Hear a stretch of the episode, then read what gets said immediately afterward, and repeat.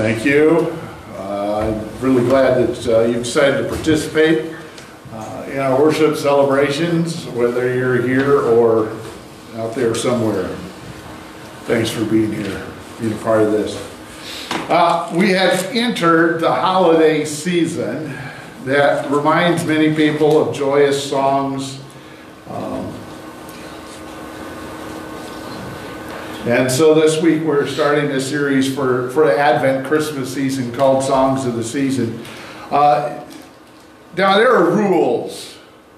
Being on Facebook, you, you get to find out what everybody's rules are regarding the songs of the season. Uh, some say you cannot start playing Christmas music until after Thanksgiving. You're really pushing it if you start for them to play music, the Christmas music on Thanksgiving. You got to wait till Black Friday. Of course, that starts on October now, right? Uh, there are other people who say, well, as soon as the leaves start to change, or you see the first snowflake in the air, crank it up. We want to hear the songs of the season. Uh, other people says, uh, you know, why, why would you stop listening? They listen to Christmas music year round. Uh, this season is going to be unlike anything uh, we've ever experienced. Uh, and there's nobody for us to refer to. The last time there was something like this going on in the world was over 100, was about 100 years ago. And uh, most of those people, well, just do your math. Uh, if they're still alive, they were born then and they're 100 years old. And, you know, uh, that's the, and they probably don't remember because they were just born. Right? So uh, we have nobody to turn to. The songs of the season, I, if I'm not mistaken, the songs of the season uh, started playing on at least one radio station uh, weeks ago. November 1st. Well, at least they waited till after Halloween, right? Because that is one of the rules. Uh, you know, if you, if you can't do it, if you can't wait till Thanksgiving, at least wait till, you know, the Halloween is over. You, that way you can munch your candy corn and sing about chestnuts roasting on the open fire at the same time. uh, people have rules, right? Uh, uh, these different melodies, though, are going to these melodies are going to be carrying a different uh, feelings for us this year. Different um, get-togethers uh, are probably going to be smaller than before, if we have them at all. Uh, the pandemic means that there may be more, even more empty chairs at uh, the family gatherings. Uh, angry political discord may result in uh, smaller get togethers or stone cold silence or hot yelling matches for those who do get together. So here's the question where's the joy? And what about that peace on earth, goodwill to men that the angels sang about? Well, whether you join us on site or online, uh, the next four, five weeks, we're going to dive into uh, the original songs of the season, uh, recorded by Luke in his report of Jesus' life. Luke records four songs uh, around the birth of Jesus. And we're going to be looking at those, uh, plus one from Isaiah who looked way ahead uh, to this. Mary, the mother of Jesus, created the first song of the season that we're going to be looking at. Uh, her song of praise is known as the Magnificat uh, because, well, the Latin translation, that's the very first word, and that word means glorifies. So, quick backstory on the uh, on the uh, on this song, what's going on here. We read part of it or heard part of it this morning. Zechariah and Elizabeth are an elderly couple who have no children yet. They're still praying for children and longing for a child, at least one.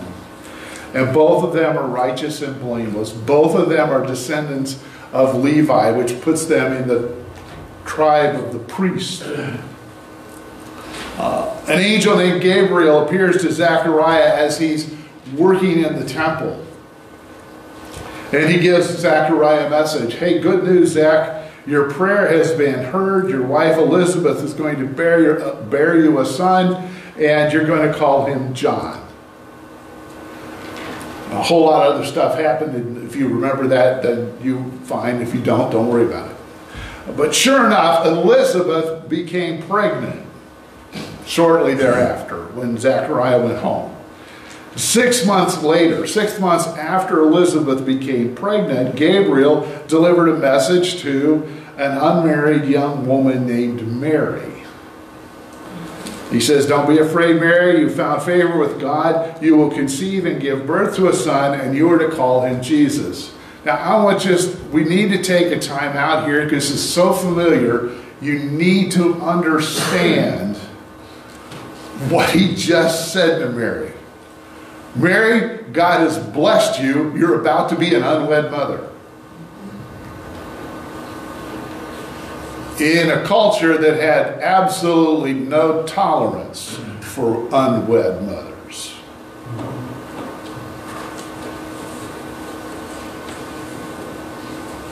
God blessed you, you're going to be an outcast.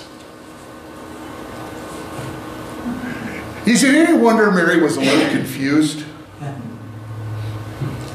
I, I, I hope you understand. Uh, it is hard enough, even now, in, in our culture where, where we're not as uh, condemning and ostracizing of single moms as that culture was. It's still really hard. And he starts out by saying, God has found, you have found favor with God. He's going to give you a kid out of wedlock.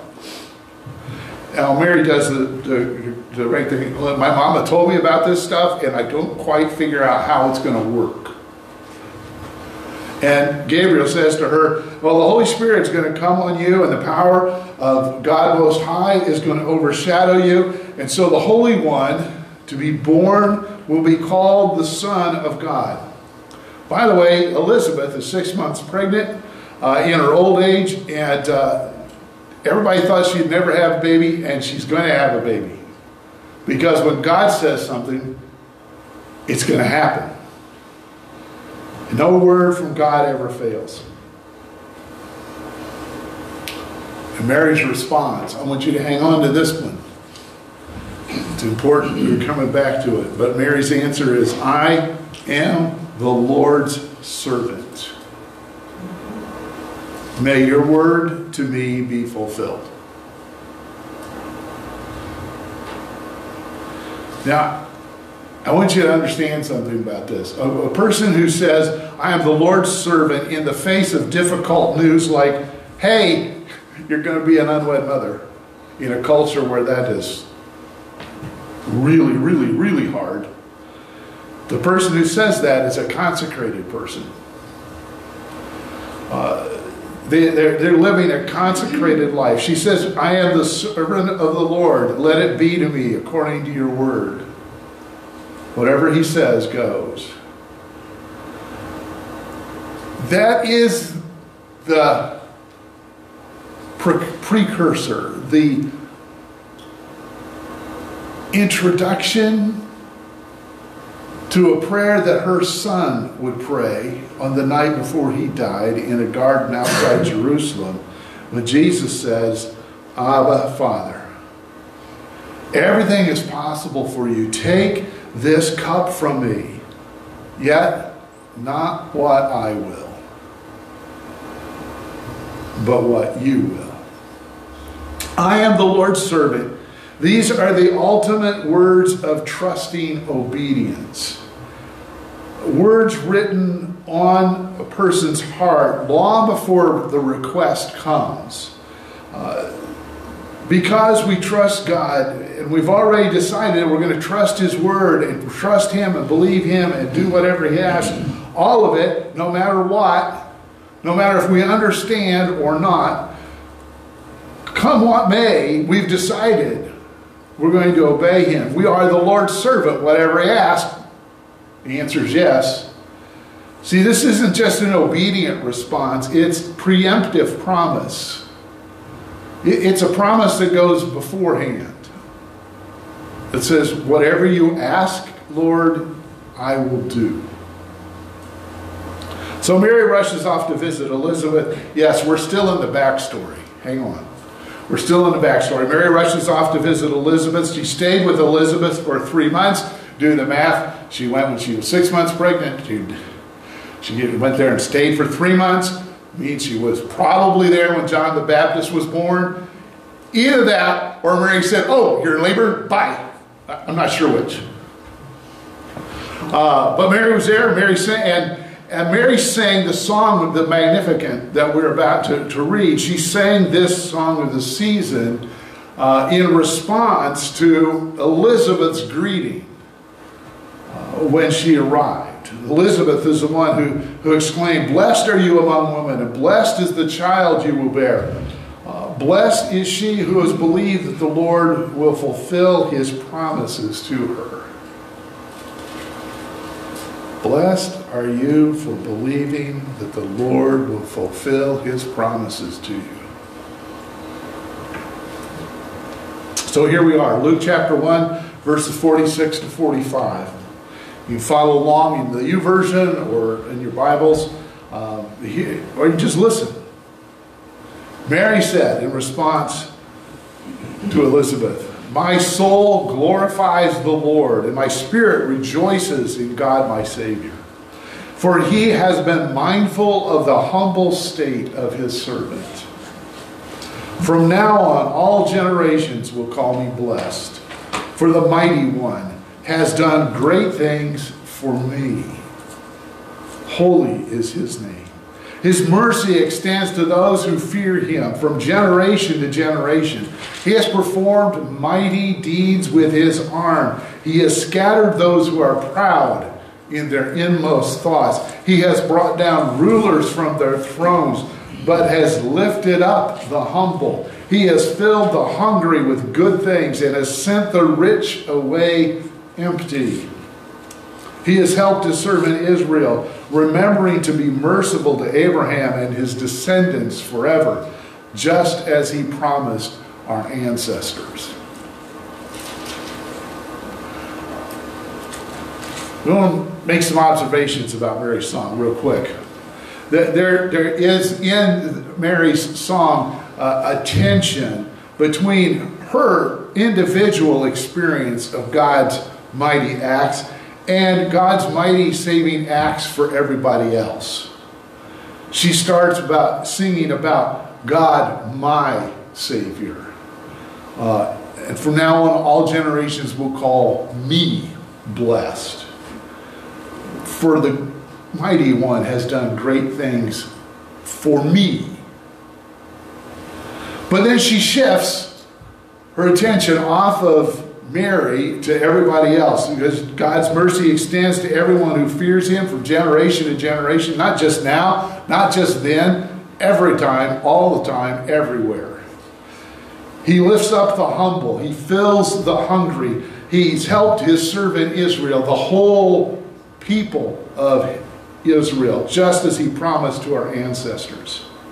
So Mary recognizes that she's in a pivotal spot uh, God's actions that are focused on her are also going to have effects on everyone who trusts the Lord. Um, I think that's true for us too. Now, God may not call us to have a, well, God, boy, if I have a baby, whoa, that's going to be like really weird. Uh, if Mary had questions, you can, I would, never mind. So we might not be in a place where, well, we're not going to be in a place. There's only one, one Savior, and He's already been born, so that's not the thing He's going to ask us to do. But whatever He asks us to do and whatever He does in our lives, He does not just for us. But for everyone who trusts him or will trust him and come to trust him. So there is a tension. We, we are North Americans, U.S. Americans, we're highly individualistic. It's just, that's the way we are in the U.S. We're proud of our individualism.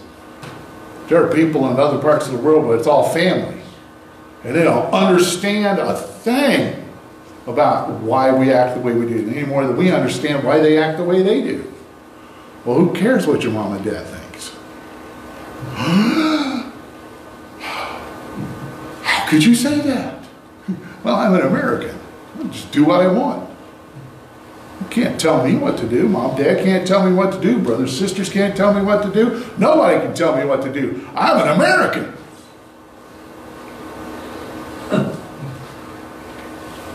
Right? So we get, we're really focused. We tend to focus. We easily focus on the fact that what God has done in my life. Not that that's bad. But we often overlook the fact that what he's done in my life, he's done for you too.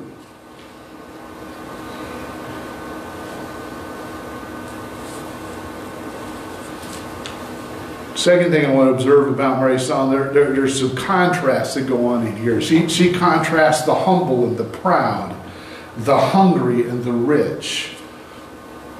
Dietrich Bonhoeffer was a Lutheran pastor martyred by Hitler in uh, Nazi Germany. Uh, he described Mary's song this way The Song of Mary is the oldest Advent hymn, it is the most passionate, most revolutionary Advent hymn ever sung. It is hard, strong, uncompromising it is a hard, strong, uncompromising song of bringing down rulers from their throne and humbling the lords of this world. This, one author says, this about this song. Another author says, this, this gospel, this is the gospel of God's victory over every evil structure and power in this world. This is the gospel that you and I need to hear over and over again. God does not forget his promises. He does not leave justice undone. His kingdom has come and is coming into all the corners of this world even now, today. Mary's song reminds us that God seems to flip all of our preconceived notions about who's got the best in life upside down. Kind of reminds us of Jesus saying things like, hey, if you really want to live, die.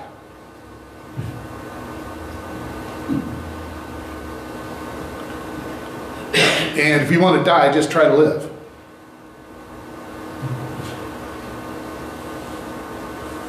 Blessed are those who mourn. Blessed are those who are hungry.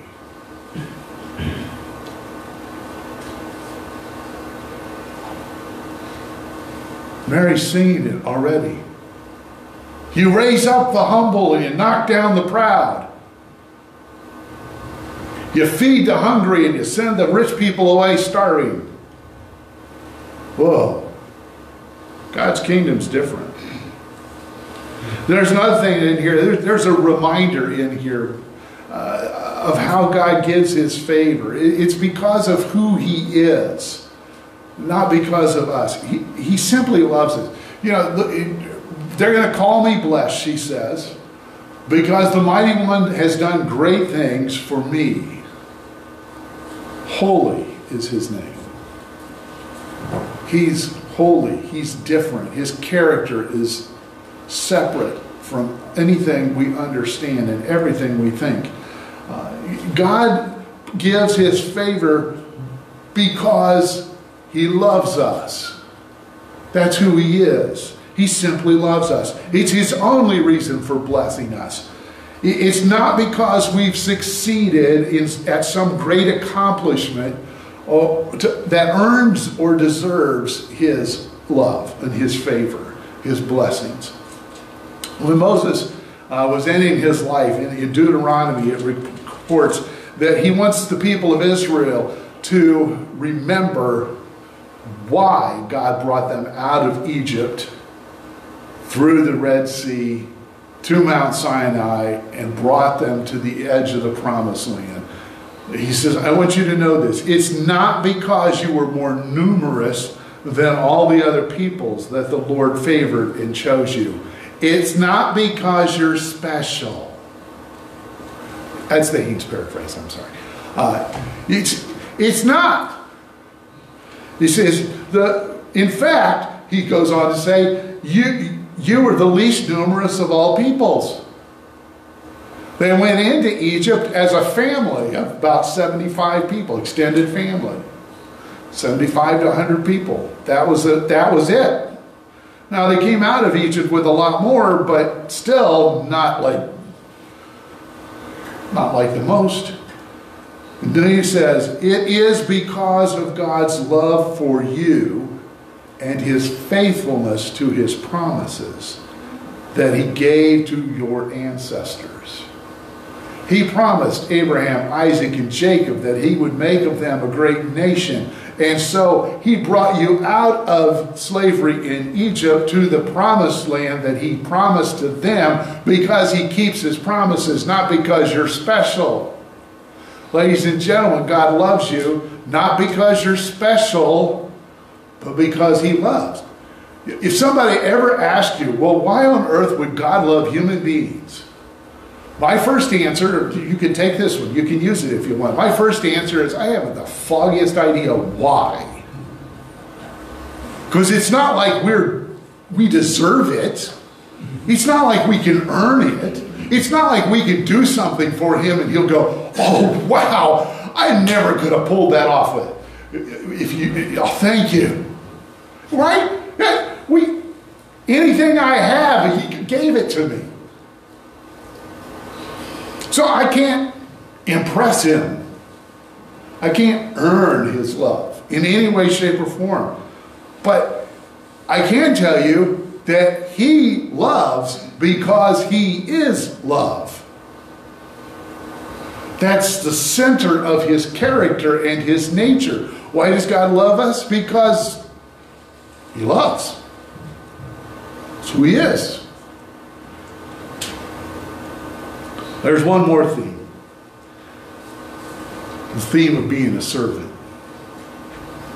She starts at the beginning by declaring that, that God has uh, taken note of the state of his humble servant. And then later she mentions that he's remembered his servant Israel.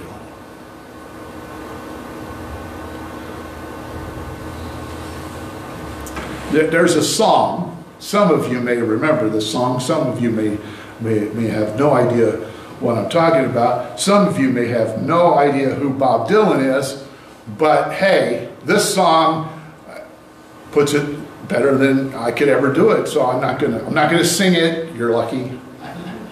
Um, Thank you. You're welcome. Uh, but but God God God uh, the song Gotta Serve Somebody by Bob Dylan communicates uh, this, this reality. We're all going to serve somebody.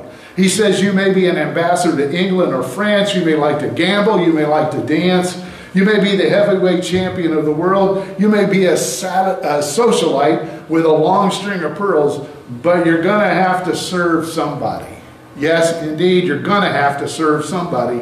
Well, it may be the devil or it may be the Lord, but you're going to have to serve somebody.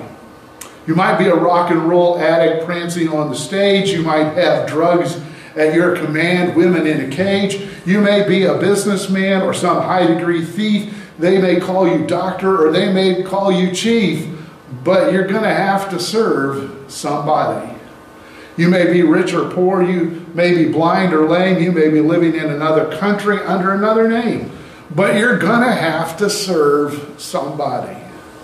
You may be a construction worker working on a home. You might be somebody's landlord. You might even own banks. But you're going to have to serve somebody. Yes, indeed, you're going to have to serve somebody. Well, it may be the devil or it may be the Lord, but you're going to have to serve somebody.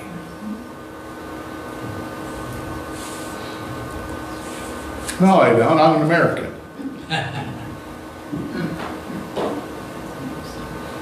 The moment we do that, we're serving somebody.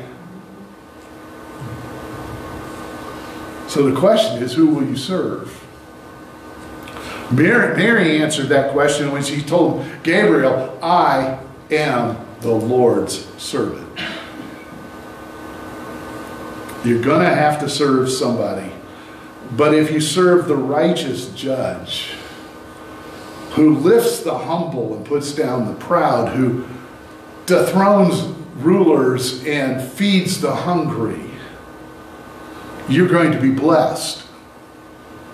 Every other master, every other ruler, every other person or thing that will not make, make, make you its servant or their servant will dominate and exploit you. If you want to be free, you have to be the servant of the Lord. Otherwise, you're somebody's slave or something's slave. Even if you're just a slave to your own independent streak. You're going to have to serve somebody. Now, this morning, again, I'm speaking primarily to people who are following Jesus. If you haven't followed, started following Jesus, then uh, this is down the road for you. But most of us would say that we're following Jesus. And as we follow Jesus, you will come to a point where you recognize how weak and broken you truly are. Amen.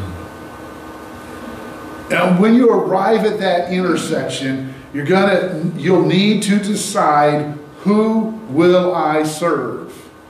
I'm gonna serve somebody. Well, it may be the devil or it may be the Lord, but I gotta decide.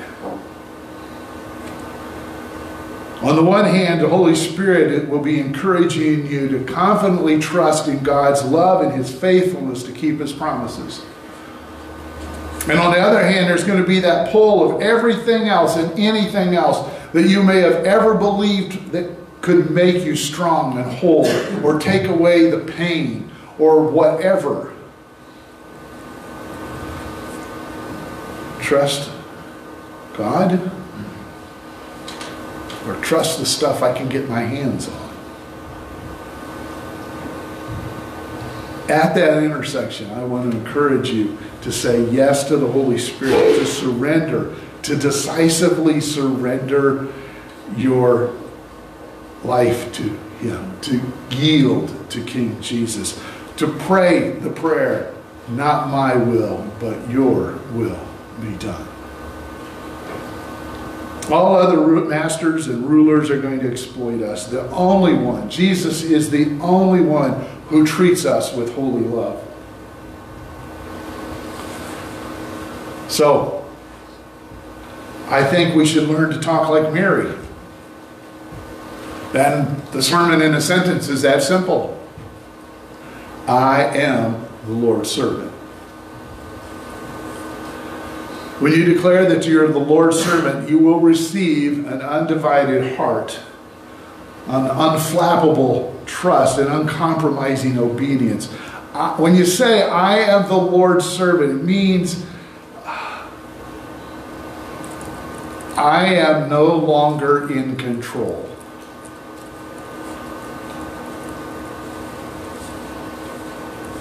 Oh. Those of us who struggle with a controlling nature tend to be the first ones to excuse ourselves. Say, oh no, wait a minute.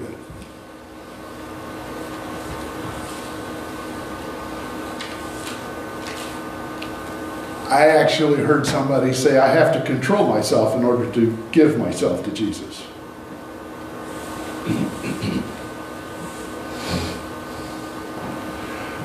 I don't think we quite have that concept yet. Because if I am the Lord's servant, I'm no longer in control. He is. Amen.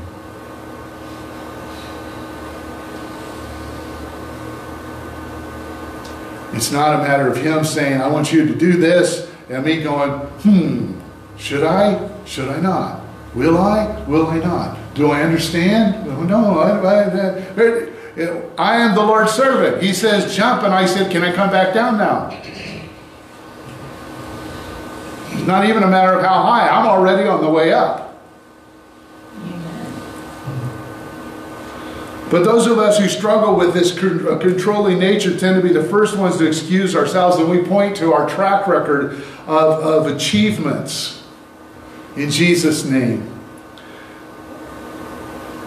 One of my favorite authors says, So when are we going to, he asks this question, when will we finally have the courage to name it for what it is? From the Garden of Eden to the present day, control is the original sin. Control crucified Jesus. It makes his prayer in the garden uh, all the more stunning when he takes control of himself off the table.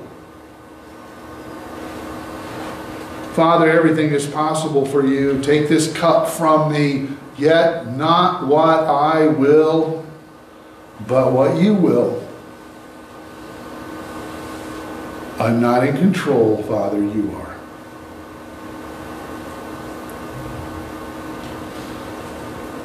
Another author, a guy named Leonard Sweet, described this life of surrender and dependence in a piece that he called uh, Magna Carta of Trust by an out of control disciple. Um, I'm going to share part of it because I cut it down. It's much longer than. But, but he says this I was once a control junkie, but now am an out of control disciple. I've given up my control to God. I trust and obey the Spirit. I've jumped off the fence. There's no turning back, slowing down, letting up, or shutting up. I live to please my Lord. I no longer live for anything but only the things that are God breathed, Christ centered, and spirit driven. I can't be bought by any perks, positions, or prizes. My face is upward, my feet are forward, my eyes are focused, my knees are worn, my seat is uncreased, my heart burdened, my spirit light, my road narrow, my mission wide. I won't back down, slow down, or shut down until he comes again or calls me home. So that one day he will pick me out as one of his own. And then it will be worth it all to hear these words the most precious words I can ever possibly hear. Well done, thou good and faithful, out of control disciple.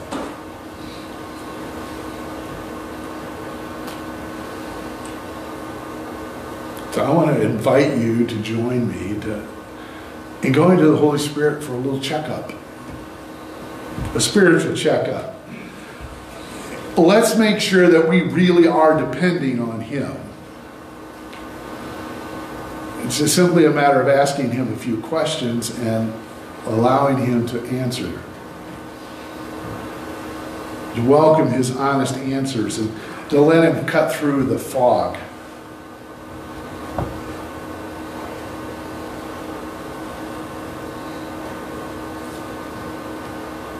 One question could be, Holy Spirit, how aware am I that I am powerless to control my life?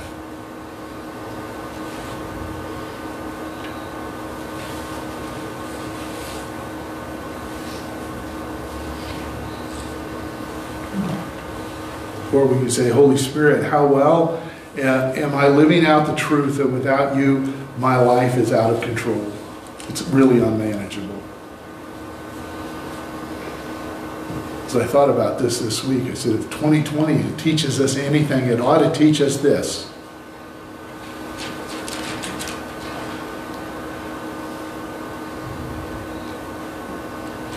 Life is unmanageable without the Spirit. You could ask, Holy Spirit, how often do I yield control of my life to you?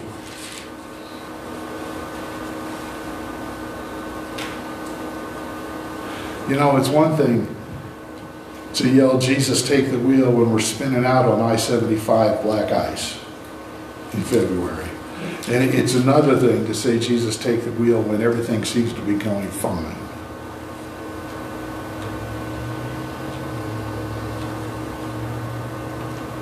Or where he might take us someplace we don't want to go. With people we don't want to be around. Um, I I should probably stop meddling, right? Okay. And we could ask him, Holy Spirit, what would change in me if I surrendered my will and life to your care and left it all with you? And told you that from now on, no matter what you ask, the answer is yes. What would change in me?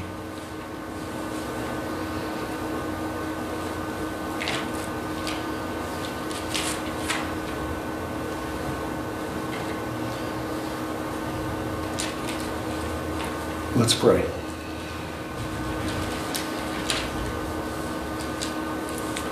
Come, Holy Spirit. We need you.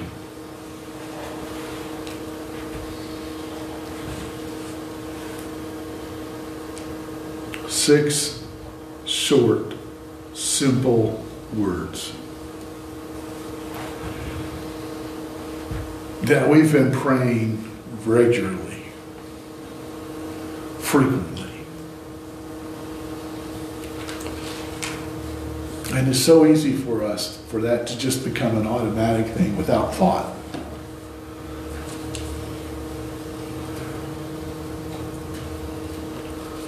So, Holy Spirit, I pray that you would give us a greater desire for you and the fullness of your love and the, the awareness of your presence.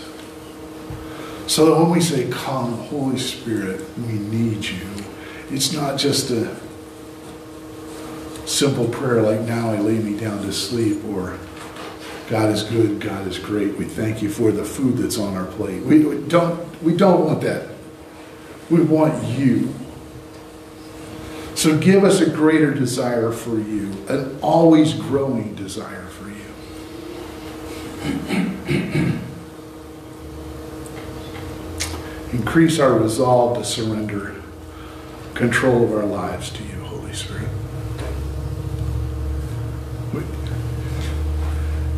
Jesus himself prayed that prayer three times. Not my will, but yours. Three times. If the Son of God, filled by your, you, Holy Spirit, in agonizing prayer with the Father, in agreement with it, knowing full well that this is where he came into the world. If it took him multiple times to pray, I'm sure it's going to take stubborn people like me a long time to come to the place where I really, really mean and where I experience the surrender of control. So increase our resolve to really surrender, to truly, completely surrender control of our lives to you so that it's not just something we said a long time ago or last week or even just 15 minutes ago or even right now. It, let it be our lifestyle that we have always said yes. The answer is yes. So, what's the question, Lord? Holy Spirit, develop our belief, our, our, our faith, and our trust in your faithfulness in keeping your promises. In particular, help us to, to have a deeper faith and trust in your promise to fill us with the love of God that's beyond our explanation.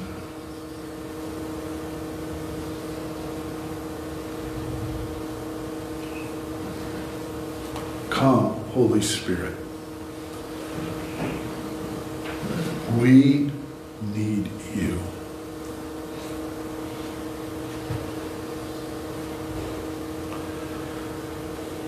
Amen.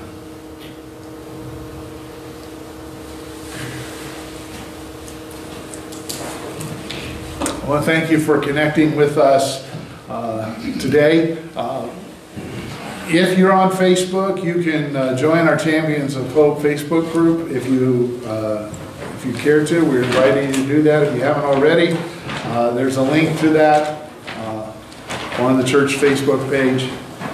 You're going to find some unique contact there and content and also opportunities to connect with, with people who are also working with the Spirit to infuse people with the hope of Jesus. Jesus sends us to follow him in giving our lives for those who don't know him yet. Introducing others to the Holy Spirit's powerful love involves weeping and wrestling and struggling and striving like Jesus did and does. It is no easy task that he asks of us. But we are the Lord's servants. So we say yes. With that, go. You are sent to seek with Jesus in the power and the grace of the Holy Spirit. Go.